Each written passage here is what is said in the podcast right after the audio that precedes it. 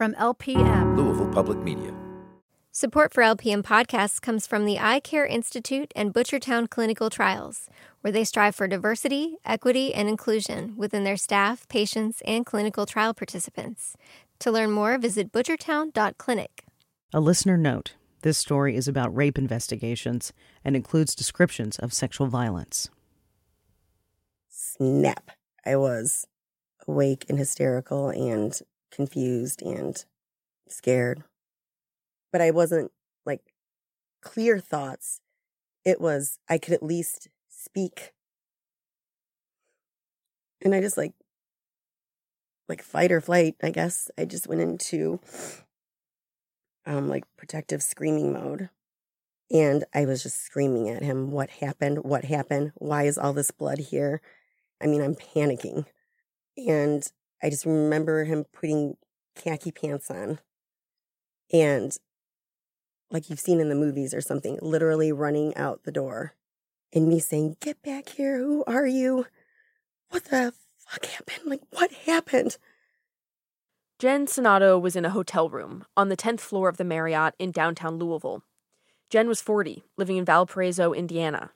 She came to town for work. She's a medical device rep, and she was there to oversee a surgery the next morning. On the night of January 2nd, 2018, Jen had dinner with the doctors who were going to be doing the surgery the next day and went back to her hotel. The hotel was under renovation and using a conference room as a makeshift bar. Jen stopped in for a glass of wine. She opened her computer to review the case one last time before bed, but then the only other person at the bar started talking to her. Jen says he told her he was also in town for work and staying in the same hotel. She remembers going outside for a cigarette with him at one point and thought it tasted funny. She remembers him giving the bartender $20 to pour her more wine, even after she said she didn't want any more. She remembers a feeling of euphoria, and then she says she can't remember much. When she came to, bits and pieces of the night came back to her, being back in her hotel room, her legs being pressed against her face, multiple men standing over her, confusion, feeling like she was trapped in her own body.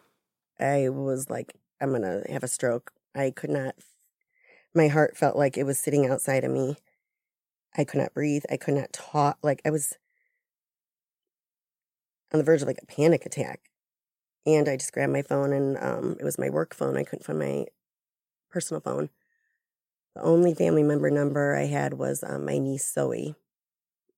And I called her.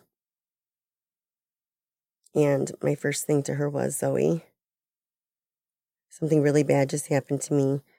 Grab a pen, grab a piece of paper, write down every single thing I'm telling you so you can find me. Because I was for sure that I was going to die.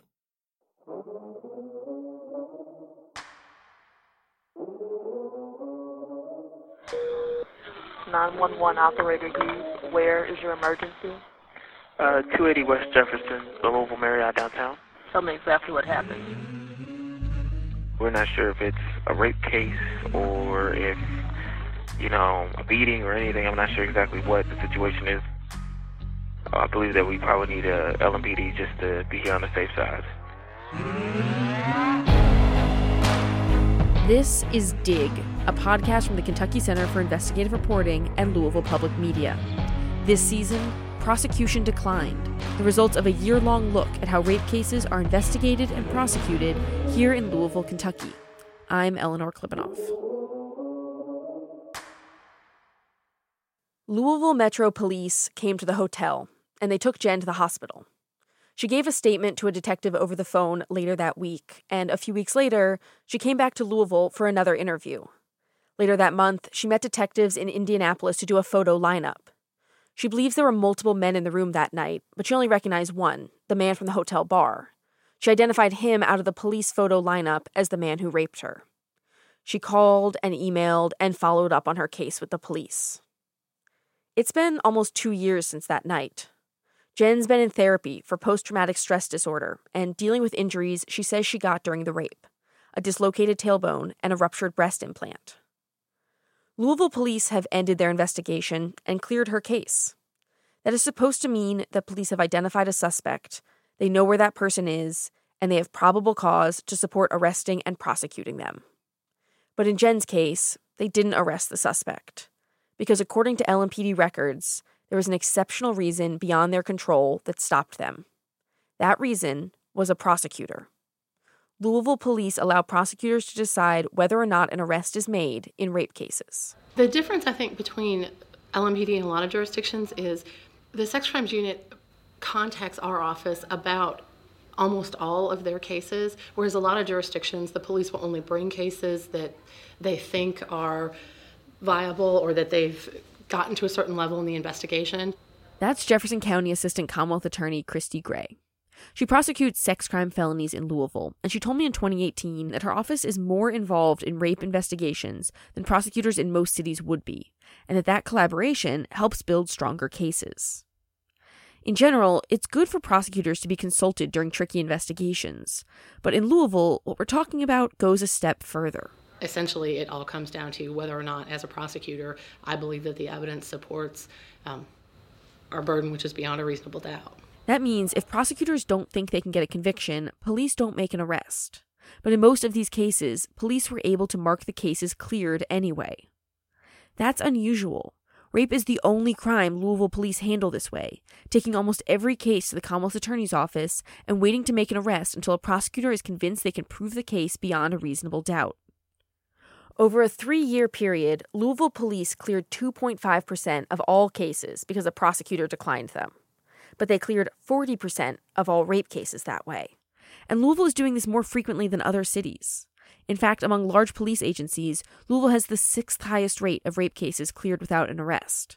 That came from a recent national investigation by Reveal, ProPublica, and Newsy. By clearing these cases, LMPD is saying they have a suspect and probable cause to make an arrest, but don't for a reason beyond their control. When I first started looking into this last year, I took those findings to Louisville Metro Police spokesperson Jessie Halladay. Implication that you make when you phrase it that way is that we know who a bunch of rapists are and we choose not to prosecute them. It's not our implication. By clearing these cases, LMPD is saying they know who a lot of accused rapists are, and they have enough evidence to make arrests. But they're not, because they're letting someone else make that call the prosecutors. And in cases where police say an arrest could have been made, prosecutors say no far more often than they say yes. I've spent the last year looking at the cases behind these numbers. I've reviewed cases that were presented to prosecutors early in the investigation, in some cases, before the suspect was interviewed. A deep dive into Jen Sonato's case raises questions about whether the police are violating their own rules and FBI guidelines by clearing rape cases prematurely. Police and prosecutors say this screening process builds stronger cases, but that's not translating into a higher arrest rate or more rape convictions. In rape cases where police have a suspect and probable cause to make an arrest, it's three times more likely the case will be cleared by exception than by arrest. Think about it like a funnel. At the top of the funnel are all the rapes reported to Louisville Metro Police in 2017, 194 in total. Police cleared 122 of those cases, but then the funnel narrows quite a bit. Only 30 of those cases were cleared by arrest. The others were cleared by exception. That's an FBI term for cases that could be cleared by arrest, but there's an exceptional circumstance beyond law enforcement's control. Clearing a case by exception isn't necessarily a bad thing. It's so police agencies aren't penalized when they've done all the investigating they can do, have solved the case, but, for example, the suspect is dead, or the victim asks police not to make the arrest. There's no point in keeping that case open, but it can't be cleared by arrest, so cleared by exception. Of 122 cases that were cleared in 2017, 92 were cleared by exception, mostly because prosecutors declined them. I shared these numbers with Jen Sonato. It was the first time she'd heard them. I I'm I'm actually like speechless. What's going on?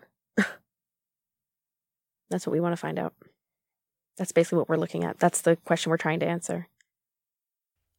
The police and prosecutors I talked to don't remember when exactly they started screening rape cases like this. Louisville prosecutor Christy Gray said it was just a natural collaboration that started a few years back, that's become more formalized over time. I first interviewed Gray in late 2018 when I started looking into Louisville's high rates of exceptional clearance in rape cases. Nearly a year later, I know a lot more about her office's role in investigating and prosecuting rape cases in Louisville, and I also have a lot more questions. I asked to interview Gray and her boss, Tom Wine, the elected Jefferson County Commonwealth Attorney, for this story. They both declined and said Gray had already answered my questions. So here's what Gray told me in December 2018. She said the main reason they decline cases before the police make an arrest is because they're honoring a victim's wishes. In a number of cases where we have a named suspect, the victim has said, I, want the investigation closed. And so we'll screen the case and decline prosecution, mainly at the request of the victim. But one of the reasons that we screen it rather than just have LMPD close out the investigation is so that we can talk about um, if something else happens, if this victim changes their mind down the road, is there anything else we need to do now to try to build the case? There's a lot of reasons a victim of sexual assault might not want to go forward, even after taking the difficult step of reporting to the police. Some of that is just the nature of sex crimes. They're intimate, they're personal, the perpetrator could be a partner or a family member. The victim is often the only witness and the main source of physical evidence. And generally, experts agree that a victim's wishes should be taken into account, particularly for a crime like rape, where a victim's no has already been ignored. To follow that up with the criminal justice system, then um, you know, pursuing an investigation which which will be very difficult and disruptive against their wishes. Um, it seems like a questionable proposition. Kim Lonsway is the research director at the nonprofit advocacy group End Violence Against Women International. It's not likely to be successfully prosecuted, and the person who's going to pay the price for that is the victim. Except in rare circumstances, many police agencies don't make an arrest if a rape victim asks them not to. The FBI has a category for those cases cleared by exception, victim refused to cooperate. Police can only clear a case that way if they've otherwise reached the end of their investigation, have identified a suspect, and have probable cause to make an arrest. But in Louisville, those cases get screened with a prosecutor too, and then police have been marking them cleared by exception, prosecution declined. LMPD officials told me it's less victim blaming to screen it with a prosecutor than to put the closure on the victim, and that's why so many cases are marked that way. After a colleague and I started reporting on this last year, LMPD said it would start separating out cases cleared at the victim's request. Here's LMPD Lieutenant Shannon Lauder, the head of the Special Victims Unit, in a recent interview. We have rectified the situation by creating a new option of victim requests case closure. So I think you're going to see those numbers shift to a more accurate depiction of why the, the cases are being closed. My review of all the rape cases in 2017 shows that only a small portion of cases end because the victim explicitly asks for it to be cleared. More commonly, police screen cases with prosecutors after a victim stops cooperating. They don't return phone calls, they don't show up for interviews, or they're unwilling to answer questions. Like in one case I reviewed, where a woman came to the hospital after having a seizure. While there, she told police that her boyfriend was controlling, that he had raped and strangled her two days earlier, and he hadn't let her go to the hospital. She had a rape kit, and no semen was found, but the nurse documented nearly a dozen injuries. The woman told police to contact her at her mother's number. She said she didn't have a phone. She missed her initial interview, and police called her at her mother's number three more times. Then they presented the case to the prosecutor. Declined. Experts told me this happens. Victims stop cooperating, but not in a vacuum. How police respond to a victim, starting from that first 911 call, can make a difference. For example, let's go back to Jen Sonato in her hotel room, panicking after she says she was raped by a man she met at the hotel bar. It's 3 in the morning on a Wednesday when Louisville Metro Police Officer Jeremy Wright arrives. He's with four other male officers and one female officer. He's wearing a body camera. Paulie, open the door, please. I think there was like five or six officers, and um, I was really like nervous, like even open the door to them. How are you doing? Hi. You care if I come in? Sure. And when I opened the door, they all came in. And I was like, kind of, I just remember kind of like walking backwards, like, oh my God, why are they all coming in. I remember speaking really quickly, like I was trying to tell them what had happened, but I was also trying to put together what had happened. What's going on? You here by yourself or somebody else in there with you? No, maybe so. So what's going on?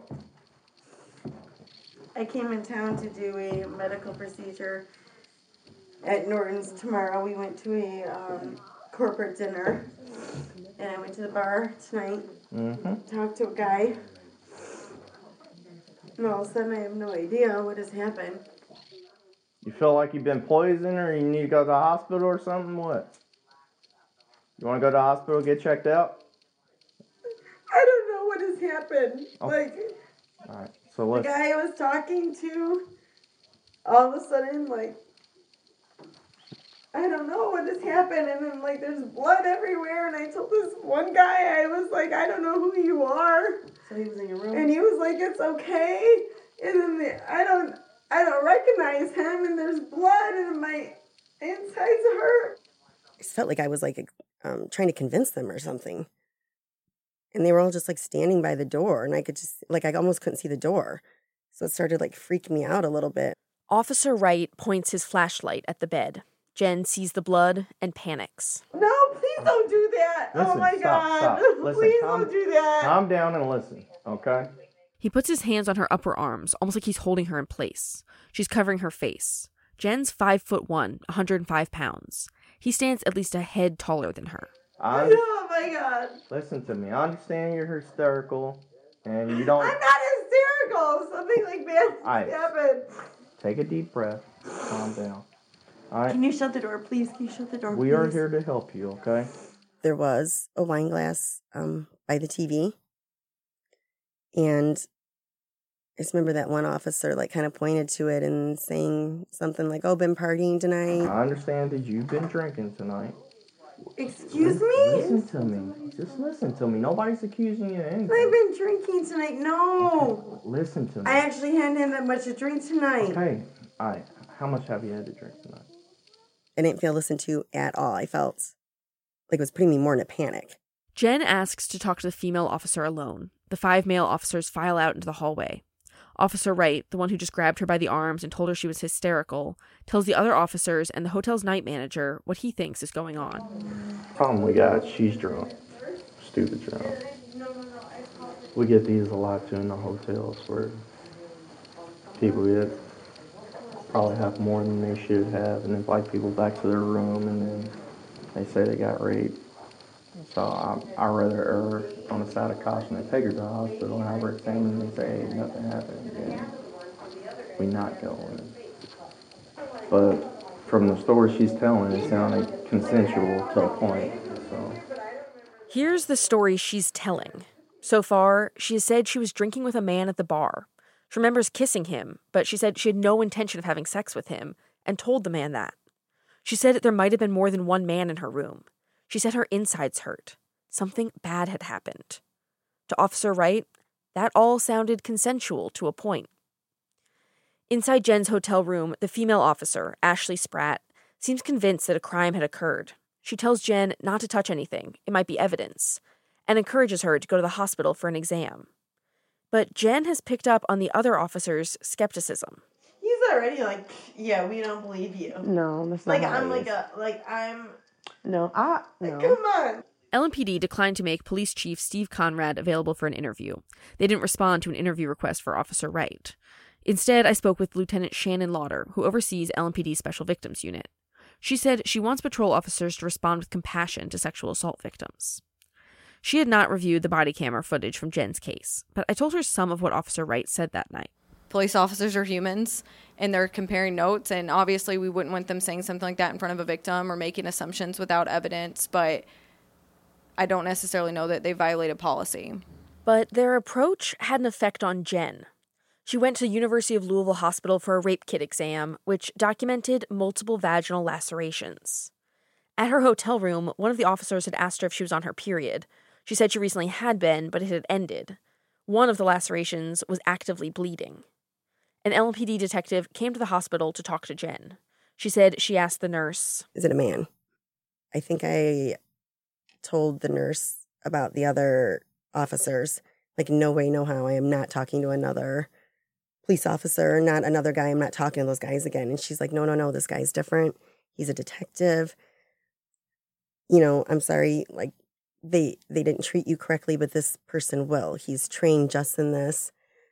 Um, you won't get that same treatment. And I was just still so scared. And I just said, no, like, I don't want to talk to him. And she said, you don't have to right now. Jen says she didn't talk to the detective. LMPD records indicate she did talk to him and didn't want to report at that time. Jen strongly disputes that claim and says she didn't know that they weren't going to proceed with the investigation that night. Kim Lonsway from End Violence Against Women International didn't comment on this specific case, but she said in general, police should not be putting the victim in the position of deciding whether or not a case moves forward that first night at the hospital. You know, someone's had an exam, they've already often been up all night. Um, may have drugs and alcohol on board. Um, they don't know what they want to do yet. They're still in trauma. That's not the time necessarily to do a detailed interview. Jen had already told the patrol officers at the hotel much of what had happened that night. They could have tracked down the bartenders. They could have pulled security footage. They could have found the guy Jen accused to get his side of the story. But they didn't. LMPD left the hotel that night when Jen did.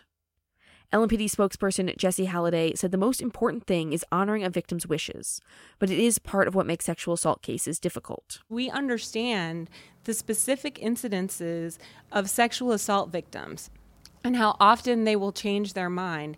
But at that time, if she's telling us she does not want to proceed, it would be a violation to go into her personal space, whether that's a hotel or her home, and start gathering up the signs of that. But that is a risk, and that is one of the dangers for victims when it takes some time to report because it does impede the evidence collection. But I do not believe that is a fault of the Louisville Police Department for honoring her wishes and not going in and collecting that. Jen says it was LMPD's fault. The conduct of the patrol officers at the hotel left her scared and reluctant to talk further about what had happened. Her son and brother came to Louisville to bring her home. She took a shower, she got some sleep, and 48 hours later, she was ready to talk to a detective. She had no idea that by then, valuable evidence had been lost. A hotel employee had saved the wine glass and some of Jen's clothes and offered it to the police, but the scene had not been preserved, so police didn't get other physical evidence, like the bloody bed linens or the orange lighter Jen told the officers the man had left behind in her room. After what she experienced that night, Jen said she could understand why other victims stop responding or don't want to cooperate with the police. Prosecutors here in Louisville say that's the main reason they decline cases, because the victim doesn't want to go forward. But Jen did prosecutors would end up declining her case for another very common reason, a reason that seemed faded from that very first night a lack of evidence.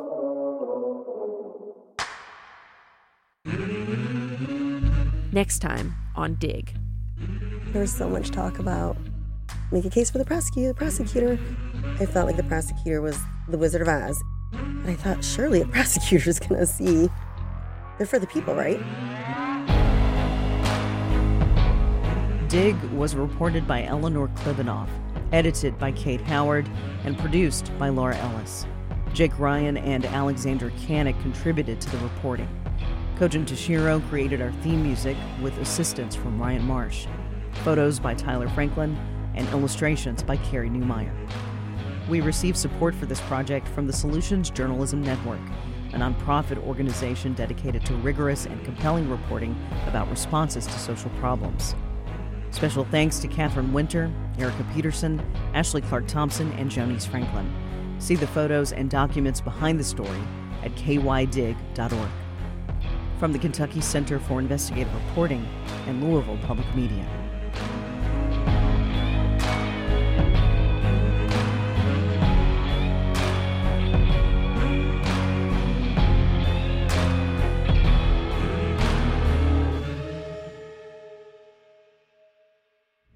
My name is Keeli Sorensen, and I'm the Vice President of Victim Services at RAINN, the nation's largest anti sexual violence organization. The National Sexual Assault Hotline can be reached at 1 800 656 HOPE. The goal of the National Sexual Assault Hotline is really to help survivors and their loved ones learn more about sexual violence and take the next steps that they feel ready to take in their healing journey. What we want people to know is that if you or someone you know has been affected by sexual violence, please consider reaching out to the National Sexual Assault Hotline. We operate 24 hours a day, seven days a week, both online and by telephone. 1 800 656 HOPE. We are here for you and we believe you. Support comes from Vision Zero. On foot or behind the wheel, safety is a shared responsibility and Vision Zero Louisville believes zero roadway fatalities is the only acceptable amount. Their mission is to create safe roads by design, engineering solutions, and education. More information at visionzerolouisville.org.